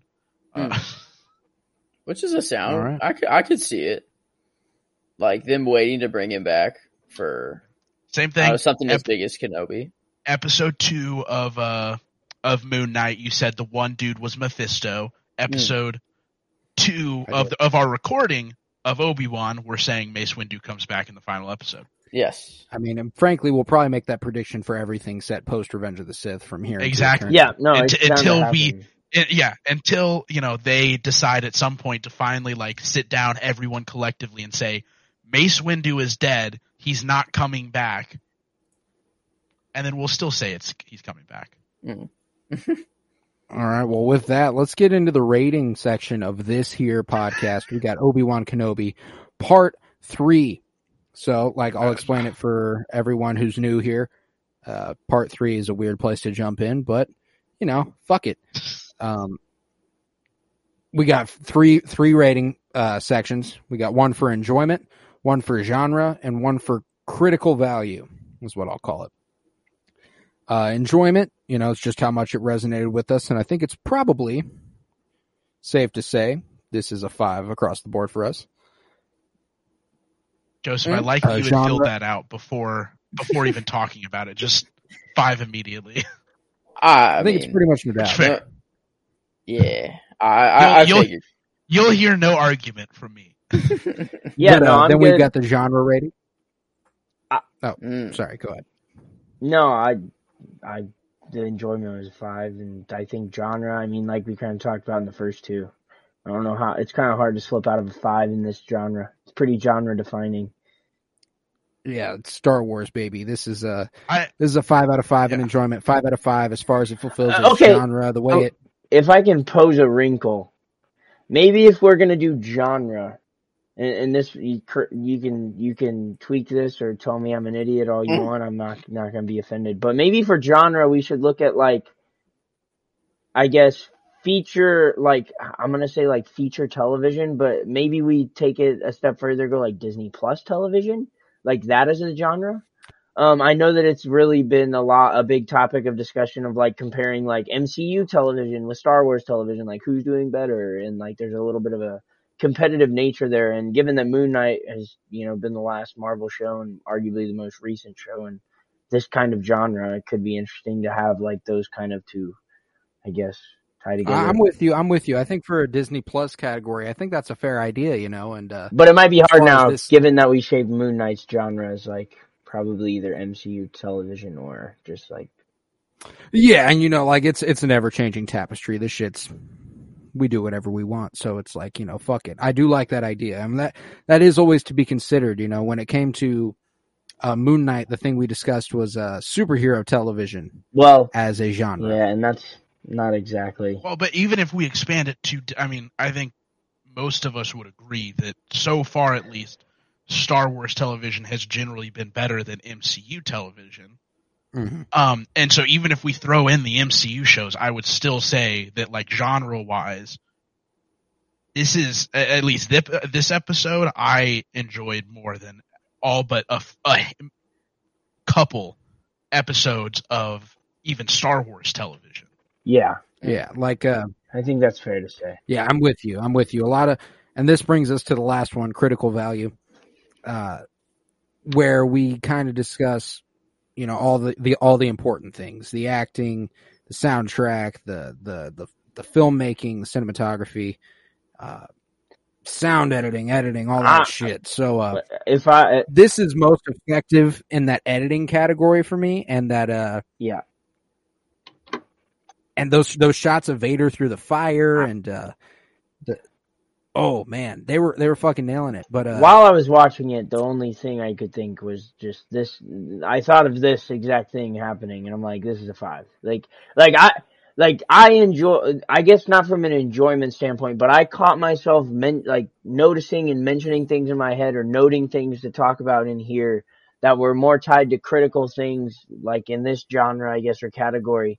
That I was like, if this is the only five, like I'm sitting here telling myself, if this is the only five I give out in terms of film, like critically and anal- critical analysis in terms of like editing, all of those things, I'm fine with that. I like this one, if it doesn't get topped, like that was just what the bar this one set. Like that's how how much I think they, I guess, popped their shit in in this episode. I res- I respect that perspective for sure, and I think from a strictly filmmaking standpoint, this probably is the strongest episode. But as a single episode of storytelling for me, I don't I don't think I think it's it's very fun to watch. It's very entertaining. But ev storytelling wise, I don't know that it is as good to me as the last couple episodes. And have I, yeah, I, I Uh, suppose that's true. And what we talked about at the beginning, that's where that stems from. But I, like I said, I just felt like the way that things were framed and, and shots and, and just all of those little things that like, I- unless you've either, like, there are things that even if you don't know the terms or don't know what exactly you're watching, you know that you Mm. like watching it better that way. Like, you can well, just the tell. cinematography is a big part, but I think story is a huge chunk of the critical rating. We we like usually hold story at a at a pretty big weight um, because like this is one week. You know, we have to wait a whole another week for the next episode. Yeah, and like, recency bias, I'm and like sure, they need to satisfy. Yeah, they need to satisfy you like for that week. And I feel like I was I was more satisfied coming off of episode two than I was after this episode. Yes, the moments in this episode were much more grand and like insane. I couldn't believe they were happening. But like I I was more fulfilled like watching an episode of television. Like, And I see what you yeah, mean, like and I think story they they this, or sorry, go ahead, Colton. No, I was just going to say the story they unfolded over the like, and it it it helps that it was a two episode premiere, but even within that 2nd Mm. episode, there was a clear and concise uh arc throughout that episode. We made it to we made it to Daiyu. Mm. The goal was to get lay off off safe and uh whatever happens along the way happens along the way. We we make it off Daiyu safe. The whole arc of that episode happens. We get revelations. Uh this this episode, while awesome, is unfulfilled. Like it is it is And I think just a yeah, segment of Yeah, the story. I think part of that is the fact that this episode is i- is setting up. It, it I have no doubt that does it's a setup does See, more and towards that's setup, where- whereas that's and to, where- and to push the story along further, like episode two had part had episode one to set it up, so episode two could have that clear and concise arc, whereas this is the you know the setup with Yeah. some arc and then also some really cool moments. I moments. think but it episode doesn't one have had more that- of a singular it doesn't arc. have that clear and concise arc. Well, but yeah, I mean, you think at this episode, the slow part that we were like, ah, cool of the of them talking and doing all that stuff. That's no different than episode one's, uh, you know, seeing Obi Wan be a you know butcher of a of a giant.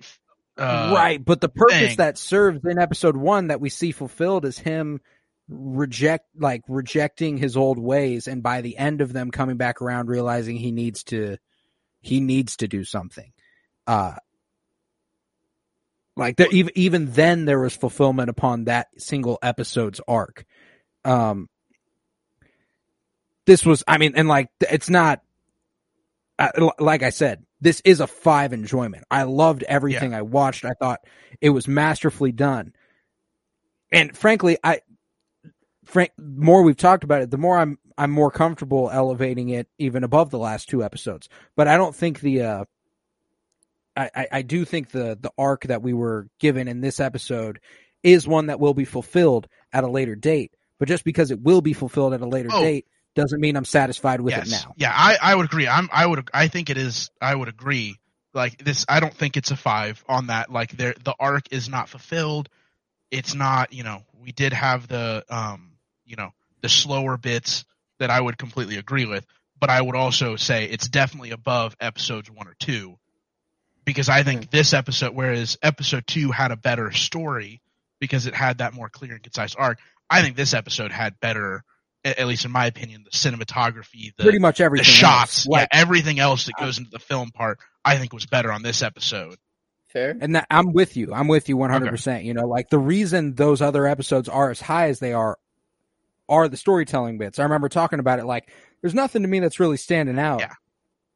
Visually. Uh, like, Like, there were some the colorful bits in episode two, but that was really it. Yeah, but it Whereas was, that was this episode, it, we but, uh, had the we had the cool like the the turning camera shot of Anakin in the desert, you know, in the on the hill. We get the you know disheveled Obi Wan as he as as he's getting hunted down by the by the by the you know killer. We get all that stuff. That's like the cool cinemat like s- cinematic shots. Cinematography. Cinematography. Nah, but yeah, I'm with you. I'm with you. I think I'm ultimately like I everything we were talking about, it did so effectively, so freaking well. Uh, but as a singular episode of television, there's only one fair way to rate it, and it is as it stands alone. Yeah. Uh, it wouldn't it it wouldn't stand alone. You know, that's that's kind of how I that's kind of how I look at it. And I'm not gonna. I'm not gonna. am I'm not gonna convince anyone to change. But I just want it to be known that there is not enough conflict in this podcast, and that I'm gonna fucking say fuck that shit. I I thought this was, in my opinion, film category. We got a four oh oh or four oh six six and a four two five. If this is anything less than a four five, I I fucking I denounce. Oh, it. I, I- don't think I it do. is. I think it's a four five. I think yeah, That's I think I'm it's a at. four five or above. I would argue above, but like I was saying, if the minimum is a four or five, if Yeah. that if we're not getting a four or five at least, I'm fucking riding. But I'll I'll settle with. I think I think we go with I think we go with four five. it's not worth burning down. Uh, if you- burning down the Yeah, Penny I think Bloom we go with- Studios over this, but I I wrong. It's always Burning worth burning bridges. them down. Um, I think we go with like a four five or even you know a four six if we wanted to, just because I do think like in an episode, like a couple episodes later, we could see the cool cinematography, uh, cinematic shots that we saw in this episode, along with a better story. a complete a Yeah. complete and like don't get me wrong i think the story here was fantastic it was a great it was a setup piece like that that that's absolutely the case and i have i have no beef with it I, it was I- it was to give us the cummies of seeing Obi Wan and Anakin face to face again, but then also yeah, to set I love, up I to set up reunion. the I further lo- conflict. Yeah i loved that re- i loved that reunion and i thought it was very effective.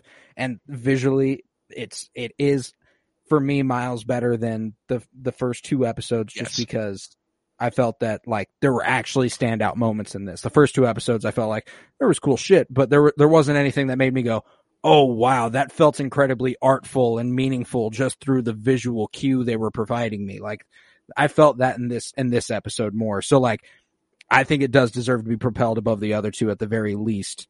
Uh, I just felt like in the first two there was that more c- clear, concise arc for the single episode. They stood alone really well, and this stands alone just fine. I just don't think it stands alone as well. you the just you just think it could do more. yeah, and I, I I I have no doubts they'll follow through on it. I just think that the only fair way is to view it in a vacuum. Any last And, minute uh, predictions, boys? We got let's look at let's look at how we did on the last one. uh Reva turn was turned out by Obi Wan Kenobi after Oh, Order yeah, that- sixty six. we still haven't seen could still be that. seen. But full Yeah, suit. Vader next episode. Uh Sounds- you guys got that one on lock. And then the weak fight, yeah. week fight first and then the fight on episode five or six, which I, I think I'm pretty spot Seeming on. there. correct. Um, this one we have like a little Reva redemption in some way. Um, Obi Wan is great Uncle Ben to Rey, and Mace Windu's popping up in the finale. The Great Uncle Ben some- one. That is a very like that that's a a lotto cut, ticket but for epic. a Yeah. few Well, weeks. it's like it's the that is a few weeks from now drawing lotto ticket. Like we are we are Yeah. investing deep down the road. Like Well, that is the ultimate is- payout right there. I like it is I the like that. storage unit guy Mephisto Yeah, question mark. No, I, I if I had to make any prediction, I, I don't know. It's hard for me to predict things like this. I Hey, did Quinlan Vos get Grogu out the temple? Uh, what are what are we placing? Okay, what are we placing? Uh, and I'm not even claiming there's any like merit to this at all, or that I'm even putting any stock in this really, but more so just trying to think out loud.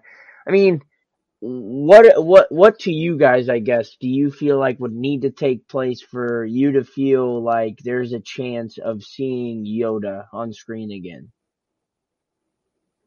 Oh, okay. Like, and Um, okay, and here's where It would be really interesting. what I was gonna say was where it could get interesting is if we're working with Obi Wan so deeply on this, you know, force communication, you know, and force, uh, what do, what do they call it? Shadow force projection, things of that nature. Force Ghost. Force Ghost. Um, is there any realm of possibility that Obi Wan working so hard on that realm of the Jedi, you know, does that possibly lead to it? Like, I guess that's my question. Like, what do you think needs to take place? I'm not predicting it, more so just curious, because like this is the closest in timeline, I guess. I mean, I guess everything's really been in the timeline because he's an old ass motherfucker, but you know, what- I think that we could. There's a pretty important scene in Rebels that feels like it could be relevant. Is if Obi Wan feels the need to cultivate his Force abilities again to prep for a fight, to take Leia back to fight Vader, to face off of Vader. He goes to a place where he might be the most at one with the Force. Uh, in Rebels, whenever Kanan, Ezra, and Ahsoka do this, they see Yoda, Mm. and it's not it's not a projection Yes. of It's of like a- who they Yoda speaks to them. Yeah, it's like Uh, force communication. Like they talk through the force. I think I think that Yoda could set the could could lay the groundwork for Obi's first contact with Qui Gon as Mm. well. Um, I, I I could get behind that. I don't think I would. You know, I don't necessarily think I could get behind that. Like him just deciding, all right, well, you know what, I'm going to go to uh, what's the what's the name of the planet? Dagobah. I yeah, I don't I don't think I want him to go to Dagobah, but I could definitely see a he has to like become one with the Force again after so long, and he sees Yoda for the first time in you know ten years. However, I would like okay, okay, hold. Dagobah would be cool because it would like provide a nice link, I guess, in between Luke and Obi Wan's arcs, and they're just at totally different points. Because that would be an interesting contrast. Is like Obi Wan does it after he's lost his connection with the Force, whereas Luke is like just grooming and, and trying to grow that. Yeah. There is no, I don't think he knows he's on Dagobah right now. At the beginning of The Empire Strikes Back, he materializes and tell Luke, tells Luke, "Go to the Dagobah system, find Yoda." Uh, he's got a he's, he knows he's he knows where he's at at some point. I don't know that there's any reason to know that that's uh right now, but I think that Doesn't he? I think that there's a chance he at least communes with Yoda in some He, capacity. he knows where Yoda's at right now, doesn't he? Because do, don't like him and Yoda. Whenever they're like, "All right, peace out, dude," he's like, "All right, I'll go to Tatooine with the boy."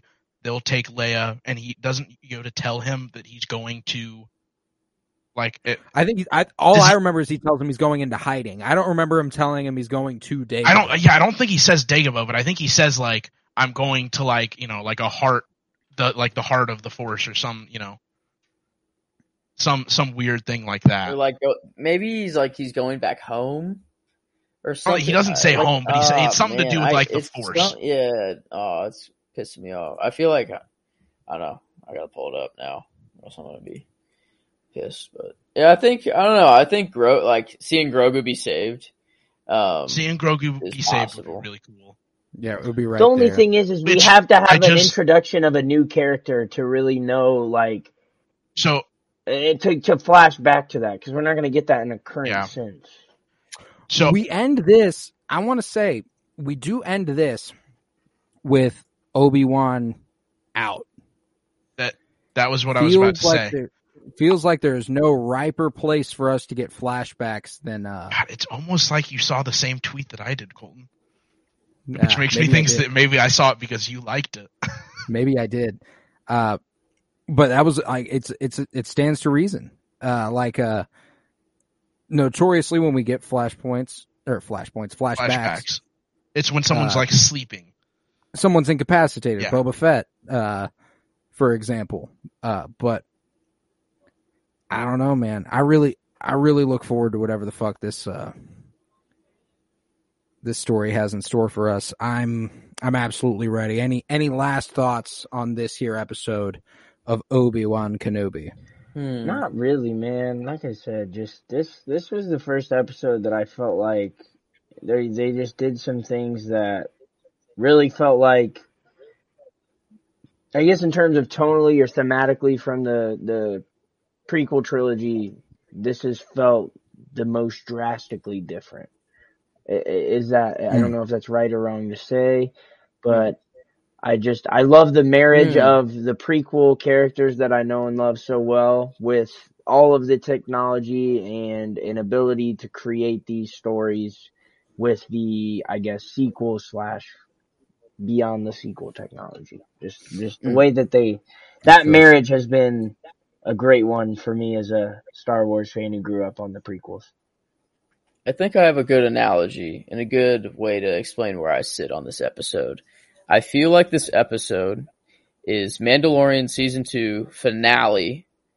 Um, it has the moments of the finale, the the epicness, but it doesn't have like the emotional resonance that the finale has that makes it all so worth it. Like you see Mando fight Moff Gideon, you see like Luke, you know, appear on screen, and now we see Vader appear on screen. Like we're having these crazy moments, but like there's not the emotional resonance that like that's that finale had. So like that's Not the yet, only like yeah. little difference between like the episodes. Like this is still a top like three, top five episode of Star Wars television, like of all time for sure. Like already, and I think it's going to get topped, uh, like in the coming episodes. I So, I would not be surprised to have two episodes top top yeah, any of the Yeah. whatever our top one Two is now. top three. I wouldn't be Yeah, surprised to have two.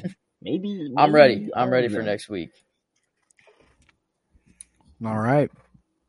And with that, Obi Wan Kenobi came to a 4.83 out of 5 stars. This part 3 episode did, making it the highest rated episode of the series so far, according to us. I I cannot wait for part by 4 that. next week.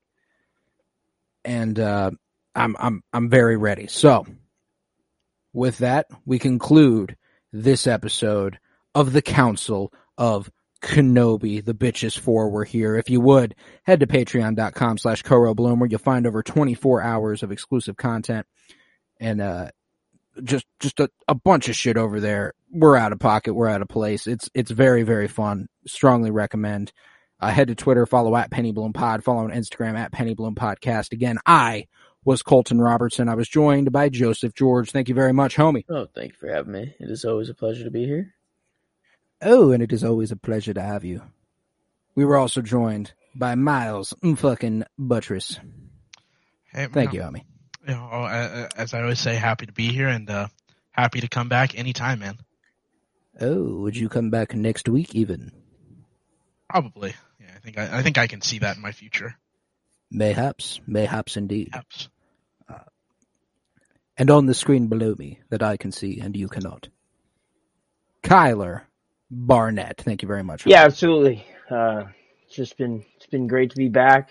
Uh, it's the first like back to back weeks I've recorded with you guys in a long, long time. I've done like one It was, spot. oh, dude, I'm, I can't express to you enough how happy I am to have you guys back. These conversations, they just, they don't happen when you're not here. So, You know? Well, Yeah, I saw they you. don't I happen when saw you're you not here. winding up for that. Absolutely. But uh, yeah, no. Uh, Oh, absolutely. you were you wrap were it up, winding though, up for. I it. I am absolutely happy to be here, and you know, uh, glad glad to be back. Absolutely. And with that, the Council of Kenobi is concluded. Uh, leave a five star rate and review on Apple Podcasts and Spotify. And remember, peace, love, and bloom. And always praise Obi Wan Kenobi.